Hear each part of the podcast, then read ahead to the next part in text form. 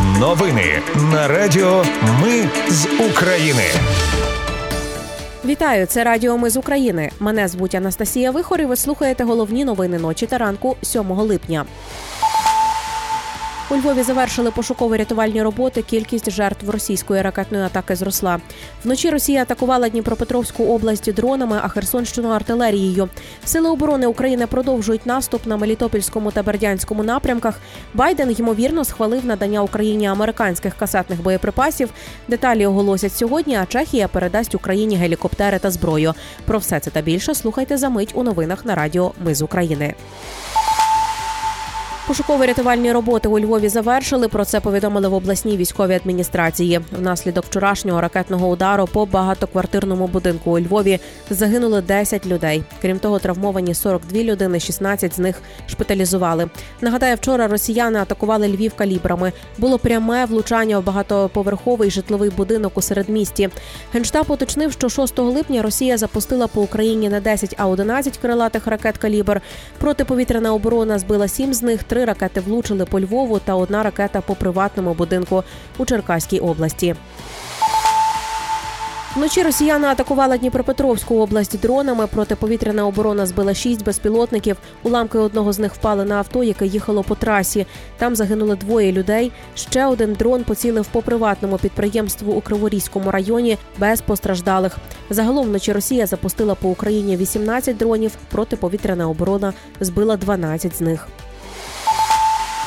Вночі армія Росії обстріляла з артилерії Антонівку та район мосту на лівобережжі Херсонщини. З мінометів били по корабельному районі. Загалом за добу завдали 29 ударів по Херсонській громаді. Є ураження в Херсоні, садовому, комишанах та інженерному. П'ятеро мешканців громади поранені, зазначили в міській військовій адміністрації.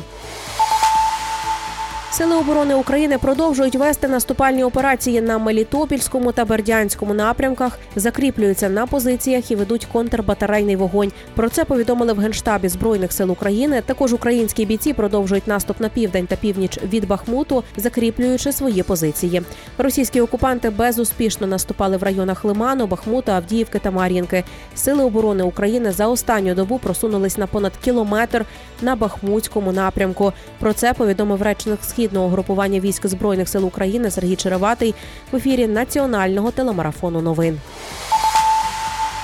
Через підрив Каховської гідроелектростанції на окупованій частині Херсонщини загинули 55 людей. Це щонайменше, адже про це пишуть російські державні медіа з посиланням на так звані екстрені служби. За даними МВС України, на вільній території Херсонщини від підриву греблі загинули 16 людей, ще п'ятеро. Від обстрілів росіян поранення отримали 28 людей, з яких 16 – ліквідатори наслідків катастрофи. Обережно в горах вчора на синьому маршруті до вершини Говерли блискавка влучила в трьох людей. Серед них була дитина. Коли рятувальники прибули на місце удару, знайшли бездиханні тіла чоловіка і 11-річної дівчинки, а також живу жінку. Вона була в шоковому стані.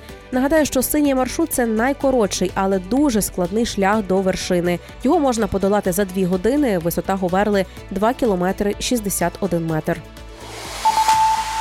Міністр оборони України Олексій Резніков після розмови з главою Пентагону Ллойдом Остіном порадив українцям стежити за новинами та анонсував нове постачання озброєння для наших військових. Останні кілька днів західні медіа з посиланням на джерела пишуть, що США погодили надання Україні касетних боєприпасів. І от сьогодні The Washington Post також зазначає, що Байден схвалив надання Україні американських касетних боєприпасів. Сьогодні про це рішення оголосять офіційно. Повідомляє видання. Володимир Зеленський вчора розмовляв із президентом Болгарії Руменом Радевом. Президент України розкритикував його за проросійську позицію щодо війни в Україні. Адже президент Болгарії заявив, що воєнного рішення не існує, зброя нічого не вирішить, а ще назвав війну конфліктом. Зеленський заперечив можливість дипломатичного завершення війни і порадив Радеву ніколи не опинятися на місці президента України. Спантеличений обуренням Зеленського Радев попросив забрати телекамери з кімнати, де велася зйомка зустрічі. І це не єдина дивна ситуація в Болгарії. Швейцарії вчора чоловік з хрестом накинувся на кортеж Зеленського. Можна було подумати, що це священик, але як виявилося, це болгарський політик Атанас Стефанов, який відомий своєю симпатією до Російської Федерації. Повідомляє болгарське видання Телеграф. Вища рада національної оборони Румунії в четвер обговорила проєкт створення в країні центру підготовки льотчиків для керування винищувачами F-16. Ними зможуть користуватись члени НАТО і країни-союзники. Про це повідомляє Європейська Правда.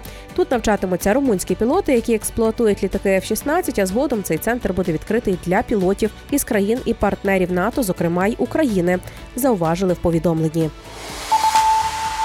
Президент України Володимир Зеленський провів зустрічі з президентом Чехії Петром Павелом. Про це повідомили в офісі президента.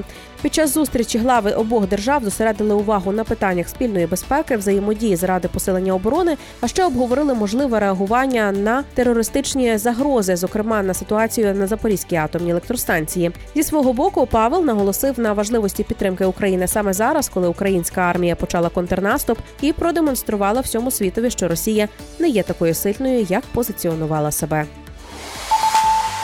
Ну і за результатами зустрічі Чехія передасть Україні гелікоптери та боєприпаси. Про це повідомив прем'єр-міністр країни. Чехія дарує Україні гелікоптери та 100 тисяч одиниць амуніції, заявив він.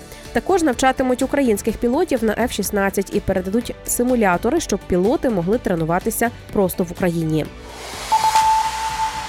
І на завершення добрі новини з Нідерландів. Палата представників, нижня палата парламенту Нідерландів, визнала голодомор 1932-33 років геноцидом українського народу. Про це зазначив президент України Володимир Зеленський і подякував Нідерландам за таке рішення.